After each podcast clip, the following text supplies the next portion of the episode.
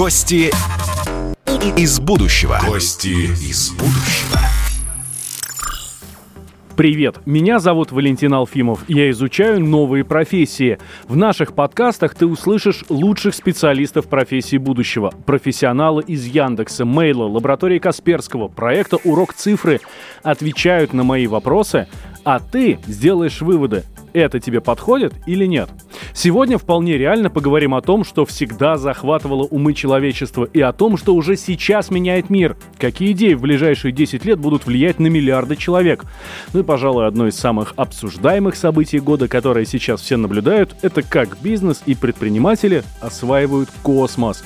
Самый очевидный вариант, но, кстати, не самый простой для притворения в жизнь, быть космонавтом. А еще есть такие специальности, как инженер-робототехник, космический баллистик, космический биолог и специалист по космической медицине. И это далеко не все. Еще в космосе можно добывать полезные ископаемые, и это тоже отдельная профессия. Что, космический нефтяник? Но я еще знаете, о чем слышал? Что уже говорят о менеджерах космического туризма. То есть, перекладывая на наши земные понятия, человек может вам оформить all-inclusive, я не знаю, на какую-нибудь Венеру – про профессии будущего и про космические специальности, которые ждут своих героев, мы и поговорим в этом выпуске. У нас в гостях Евгений Кузнецов, амбассадор университета Singularity Москва и глава венчурного фонда с участием Росатома Орбита Capital и Анастасия Эрнайс Эскарса, сооснователь университета Singularity Москва и консультант по стратегическим коммуникациям. Евгений, Анастасия, здравствуйте. Приветствую. Здравствуйте. А что такое университет uh, Singularity, вот этот вот Singularity University? Я когда uh, слышу это слово Singularity, я сразу, конечно же, вспоминаю uh, прекрасный фильм «Интерстеллар» про черную дыру, и вот это что-то туда, что-то совсем про космос, причем такой далекий космос, который, ну, совершенно никто не понимает. Но в каком-то смысле это правда, потому что Singularity начинался как корпоративный университет НАСА. То есть НАСА попросила профессоров Стэнфорда и предпринимателей из Кремниевой долины сделать курс по будущему, будущему технологии. То есть, условно говоря, зачем на орбите проводятся те или другие эксперименты и э, ради чего это все, так сказать. Поэтому космическая тематика в Singularity присутствует изначально, но э, непосредственное значение э, термина – это некоторое неопределенность высшего порядка. То есть когда мы не знаем вообще, что будет э, в определенный момент. То есть сингулярность – это когда бесконечная масса, бесконечное время, бесконечная скорость. Мы не можем представить, что там будет. Вот мы приближаемся к тому моменту, когда скорость развития технологий и изменения человеческой цивилизации тоже будет происходить настолько быстро, что мы плохо понимаем, что именно там будет происходить. То есть мы Кстати, не понимаем, Евгений, правильно понимаю? Мы не понимаем, какие в будущем могут быть профессии, связанные с космосом. Но можем а, предположить. Можем предположить, да. Вот э, это не только касается космоса, это касается всей нашей жизни, потому что, например, как будет устроен мир, в котором роботы приблизятся по сообразительности к человеку и заменят человека, как будет мир, в котором человеческую жизнь может будет продлять неограниченно долго. Это рушатся все привычные нам устои. Вот, собственно, Singularity University – это про то, как мы движемся к этому и что будет в том мире, в котором рухнут очень многие привычные нам устои. А какие могут быть профессии, связанные с космосом? Ну вот в будущем, мы вот сейчас про космос говорим, поэтому э, что нам ждать, я не знаю, там через 10-15 лет? Какие перспективы вообще вот именно в профессиях на какое-то там ближайшее время? Потому что, ну, все знают про космонавтов. Ну, космонавт это ну, человек, который сидит в ракете, туда улетел наверх, ну и что-то там делает. Вот, но их меньше сотни, ну, таких активных космонавтов, и все они где-то там далеко от нас. Но чувствую, у меня есть такое, что совсем скоро Э, э, это будет совсем массовая история? А, ну, начнем с того, что действительно главное достижение современной космонавтики – это то, что космос стал значительно ближе и значительно дешевле. Соответственно, количество людей, которые причастны к космической индустрии и смогут полететь в космос, тоже будет значительно увеличено. А, сейчас всерьез идет обсуждение, что где-то на горизонте 15 лет в космосе будет постоянно проживать около тысячи человек. и эти люди будут проживать на различных базах, околоземных, окололунных, на Луне, может быть, даже еще дальше, там, на Марсе и так далее. Я отмечу, что сейчас, вот буквально на днях с мкс вернулась э, экспедиция, там три человека, и три человека на мкс остались. А мы сейчас да. говорим про то, что в перспективе через 15 лет будет тысяча. Да, да. Вот. И, естественно, чтобы тысяча человек э, летало на орбите, а, необходимо, чтобы несколько тысяч космонавтов были, условно говоря, готовы. К тому же тысяча человек на орбите, это не значит, что это тысяча космонавтов. Все-таки среднее время пребывания человека на орбите будет измеряться по-прежнему несколькими максимум неделями, то есть ротация будет достаточно большая, космонавтов будет несколько тысяч, и, может быть, даже десятки тысяч. И э, это, конечно, совершеннейшая революция. Это первое. Второе, а, для того, чтобы все это поддерживать, значительное количество людей будет работать в, разной, а, в разных космических сервисах, в разных космических индустриях.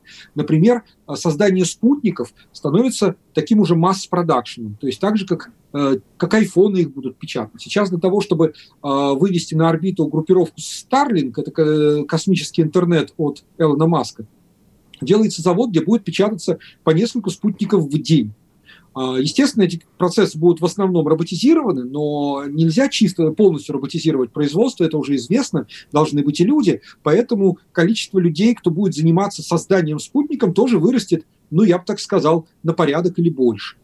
А, очень много людей будет связано с таким космическим сервисом, потому что, чтобы отправить на орбиту космического туриста, а, который там побудет э, какое-то время в невесомости, а, например, есть такая научная теория, что в невесомости, например, по-другому э, развиваются опухоли. И, например, э, рак может быть возможно лечить на орбите просто за счет невесомости. Если теория подтвердится, вы представляете, сколько будет, условно говоря, желающих слетать в космос на недельку-другую, и сколько врачей будет при этом поддерживать этот процесс, участвовать в этом процессе и так далее.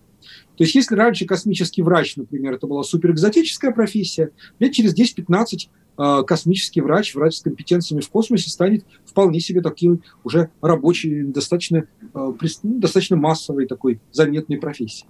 Но самая значительная профессия, конечно, это профессии тех, кто будет использовать данные из космоса, а, снимки из космоса, мониторинг из космоса для того, чтобы решать земные задачи. Причем Сейчас он совершенно не обязательно ли, э, находиться там, в космосе. Конечно, совершенно точно. Это можно делать на Земле, а, это можно делать дистанционно. Например, наблюдать за тем, как растут а, посевы, наблюдать за, за тем, как меняется уровень загрязнения или происходят какие-то другие процессы. Это такой ежедневный может быть, даже ежеминутный мониторинг каких-то ключевых процессов, который ведется из космоса но ведется людьми и роботами, которые работают на Земле. Вот это все э, станет достаточно массовой специальностью, потому что космические данные крайне полезны для массы э, вещей, и, э, соответственно, доступ к ним будут иметь не только военные, не только разведчики, но и, э, скажем так, люди, кому э, это нужно для бизнеса, кому это нужно для работы, для своей основной специальности. А какие первоочередные задачи должны быть решены, ну, по крайней мере, первыми людьми, которые полетят туда уже массово? Или которые будут заниматься космосом массово? И, или вот эти первоочередные задачи уже решаются? А, во многом решаются, но пока есть главный такой барьер на долгое пребывание человека в космосе, это, конечно, радиация космическая, потому что она опасна даже э, при полете на МКС, а уже на полете к Луне и тем более к Марсу радиация становится смертельно опасной, потому что будет очень много мутаций и последствий от этого. Поэтому сейчас предпринимается довольно много усилий, чтобы э, создать лекарства специальные, генно-модифицирующие и другие, которые будут защищать во-первых, геном человека, а во-вторых, его восстанавливать, если вдруг что-то пошло не так. Поэтому космический генетик это прямо будет очень актуальная профессия и э, очень актуальная для космического освоения. А, это уже делается, но здесь еще есть пока несколько таких неразрешимых вопросов, поэтому в ближайшие 10-15 лет во многом именно от генетиков зависит э, то, насколько космос будет для нас ближе.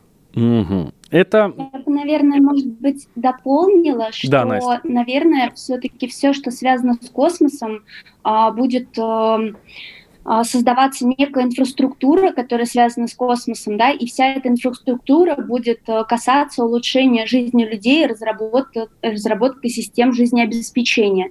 Например, у университета Singularity уже есть э, а, проекты, связанные с 3D-печатью, с некой биологией, с выращиванием продуктов, уже выращивают растения на Луне, а, а в, в дальнейшей а, перспективе, а, наверное, будут уже востребованы специалисты, которые смогут даже какие-то сложные геополитические вопросы решать, которые связаны с владением собственностью на Земле, может быть какие-то специалисты по космическому праву. Я когда слышу слово инфраструктура, я себе сразу начинаю представлять, я не знаю, там, ну, жилье, банальное жилье. И вот если э, вы, Евгений, говорите, что там тысячи человек будут жить в космосе там, через 15 лет, они же где-то должны жить, это же все надо построить. Да, совершенно точно. А, именно поэтому сейчас а, очень активно идет разработки по а, изучению возможностей во-первых, строительство на Луне с использованием местных ресурсов, а во-вторых, добыча этих ресурсов для того, чтобы превращать их в металлические конструкции на орбите. Ну или ремонта э, орбитальных спутников, или утилизация орбитальных спутников для того, чтобы переделывать их во что-то новое. А самый футуристический проект, но до него, к сожалению, больше, чем 10-15 лет, наверное, все-таки лет 15-20, это возможность э, поимки астероидов, которые летают на околоземных орбитах, с тем, чтобы подтолкать их к устойчивым орбитам, так называемым точкам Лагранжа, и уже дальше перерабатывать их в нужные материалы и использовать их для строительства крупных баз. Это вот та самая космическая индустриальная а, программа, которую сейчас задумали лидеры частного космоса в Америке, там Джефф Безос, Элон Маск, и, соответственно, идут пробные а, разработки в этом направлении. Например, прямо сейчас стартовала очередная миссия к астероиду, на этот раз американская, до этого японские. Два спутника летали к астероидам, добывали там материалы и тестировали эту возможность там, посадки на астероид, э, добычи материала и возвращения на Землю. А, хорошо. Какие навыки нужны будут людям? Какие требования нужны будут к современному менеджменту? Знаете, а, не только для космоса, для любой профессии будущего будут нужны некоторые и фундаментальные, и такие, то, что называется soft skills навыки. Uh-huh.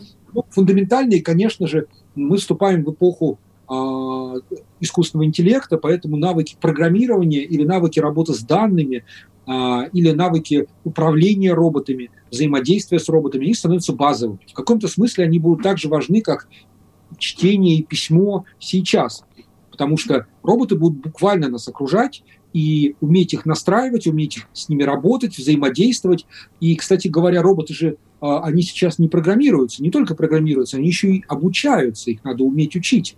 А, им надо давать правильную информацию, размечать данные. Это все навыки, которые нужны каждому в будущем, и без них ни одна квалифицированная профессия не состоится. Неважно, будет это физика, биология, инжиниринг, неважно, роботы будут везде. Хорошо, а где Я тогда... Да, Настя. Да, я бы, наверное, добавила еще к, тем, к тому, что перечислил Евгений э, про навык развивать эмпатию и помогать как-то своим коллегам, э, клиентам справляться с какими-то вообще трудностями и выстраивать свою работу вокруг проблем, которые нужно решать. Угу. Совершенно верно. Вот когда я говорил про э, soft skills, мягкие навыки, то в них как раз-таки э, ложится коммуникация, взаимодействие, эмпатия, эмоциональный интеллект, эти все качества, которые э, делают человека более человечным. Потому что все рутинные функции, все повторяющиеся типовые работы уйдут к роботам, а люди должны будут как раз э, больше работать людьми. То есть они должны быть более людьми, человеческом смысле. И уже не закрываться там за какие-то э, шаблоны, регламенты, стандарты, а уже проявлять совершенно другие свойства, более человеческие. Поэтому, э, с одной стороны, людям надо уметь больше работать с машинами, а с другой стороны, быть более человечными, более коммуникативными, более понятными, более полезными друг для друга и так далее. А где получить вот эти вот, где получить эту профессию? Ну, наверняка же не, ну, не в каждом дворе, не в каждом даже городе есть э, подобные учебные заведения. С одной стороны, а, в этом направлении движутся сейчас лучшие университеты, в том числе и некоторые российские, формируя определенные программы, которые уже являются такой фундаментом будущего образования. Например, в России очень много появляется новых факультетов, в том числе с частными компаниями, а, которые лидируют, дают специалистов, по управлению данными, по обработке данных и так далее. И в этом российское высшее образование очень конкурентоспособно, а может быть даже в чем-то лидирует.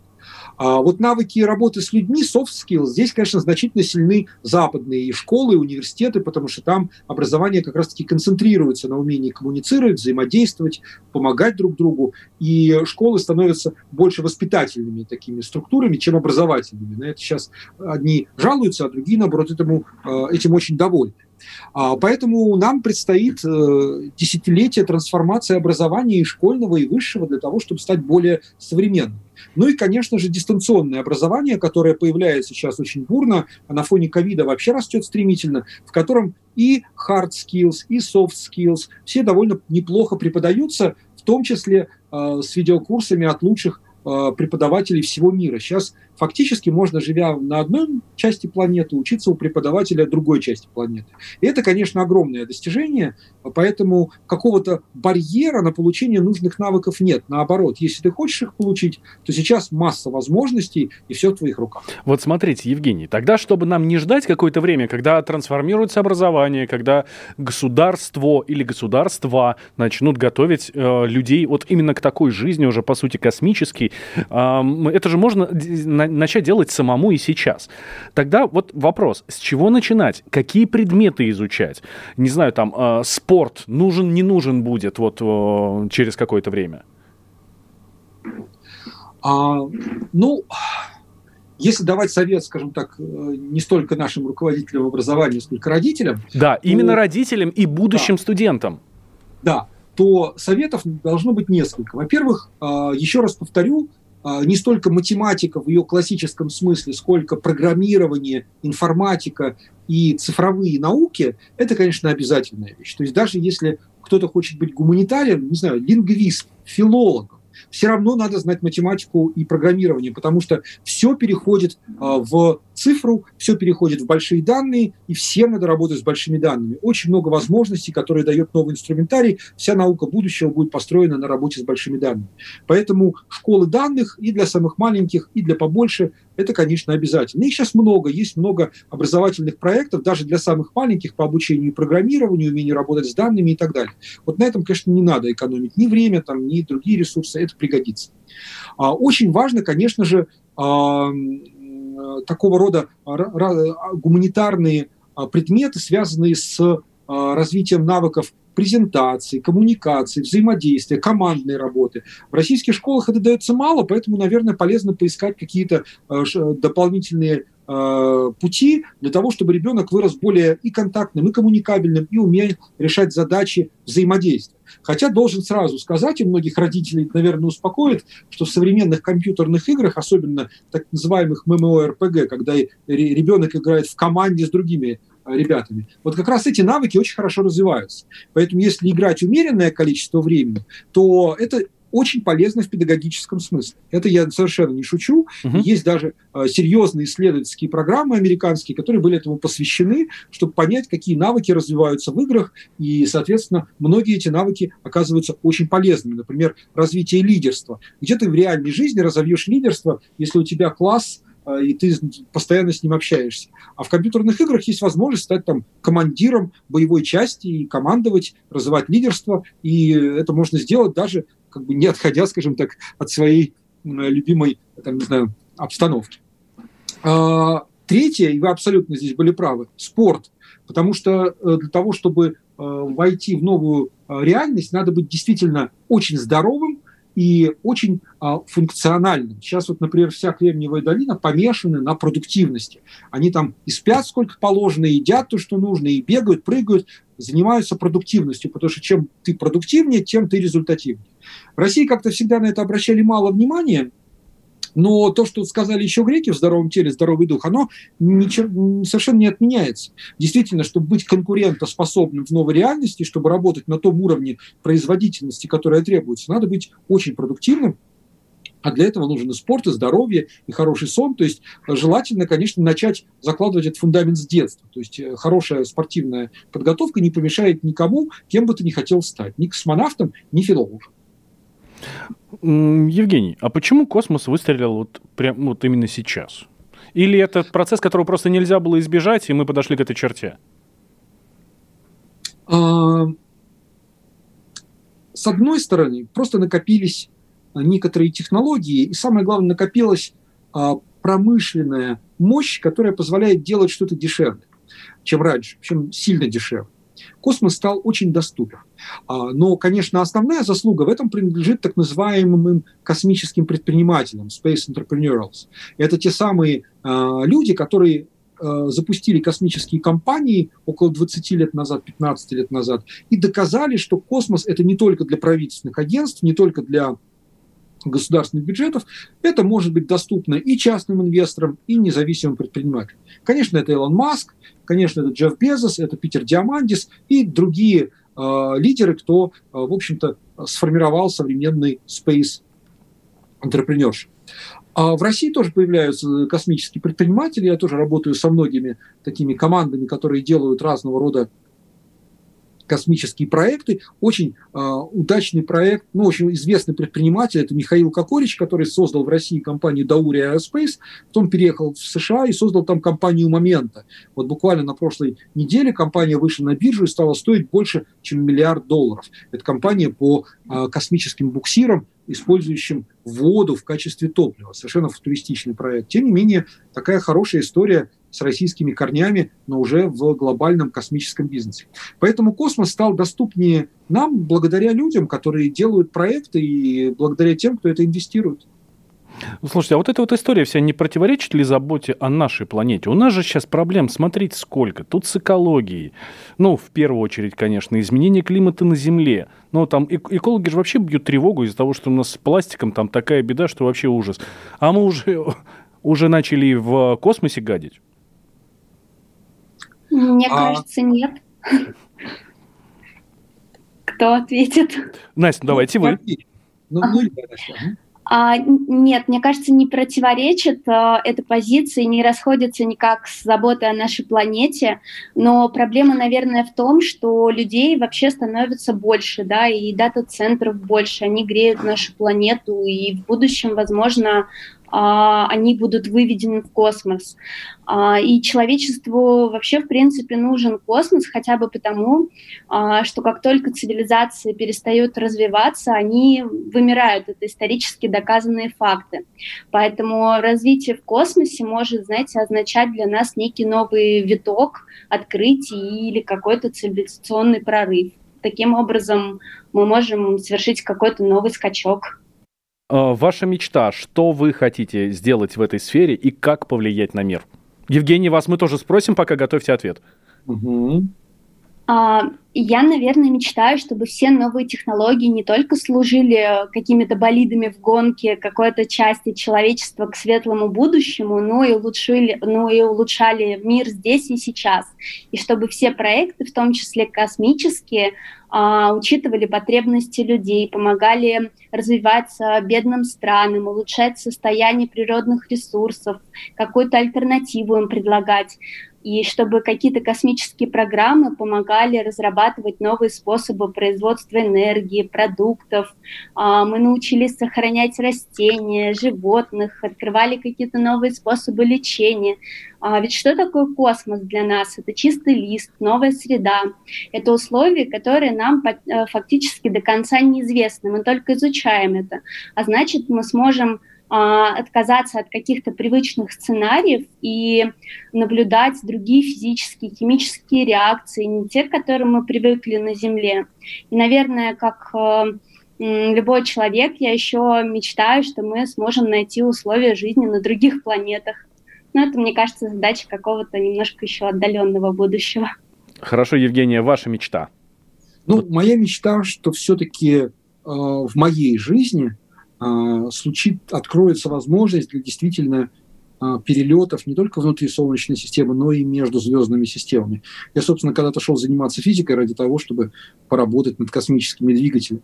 А, в последние годы, кстати говоря, появилась такая теоретическая уже модель, как могут работать варп-двигатели, и я надеюсь, что где-то в ближайшие 10-15 лет все-таки до этого дойдут руки и появится возможность здесь поэкспериментировать. Очень хочется все-таки действительно не только э, через э, телескоп Хаббл знать, что нас окружают тысячи потенциально обитаемых планет, но все-таки иметь возможность убедиться, что там есть жизнь, и что мы до этой жизни можем дотянуться. Евгений, спасибо вам большое. И, Настя, вам тоже спасибо большое. У нас в гостях были Евгений Кузнецов, амбассадор уни- университета Singularity... Э, тьфу, давайте я еще раз перепишу этот момент. У нас в гостях были Евгений Кузнецов, амбассадор университета Singularity, московского представительства университета, и глава венчурного фонда с участием Росатома Орбита Capital, и Анастасия Эрнайс Эскарса, сооснователь университета и консультант по стратегическим коммуникациям. Евгения, Анастасия, спасибо вам большое. Спасибо. Мы говорили о профессиях будущего и о космических специальностях. Не знаю, как вы, но мне кажется, я определился со своими интересами. Это подкаст «Гости из будущего». Слушайте нас, и в следующем выпуске мы расскажем о специалистах по большим данным. Очень большим данным.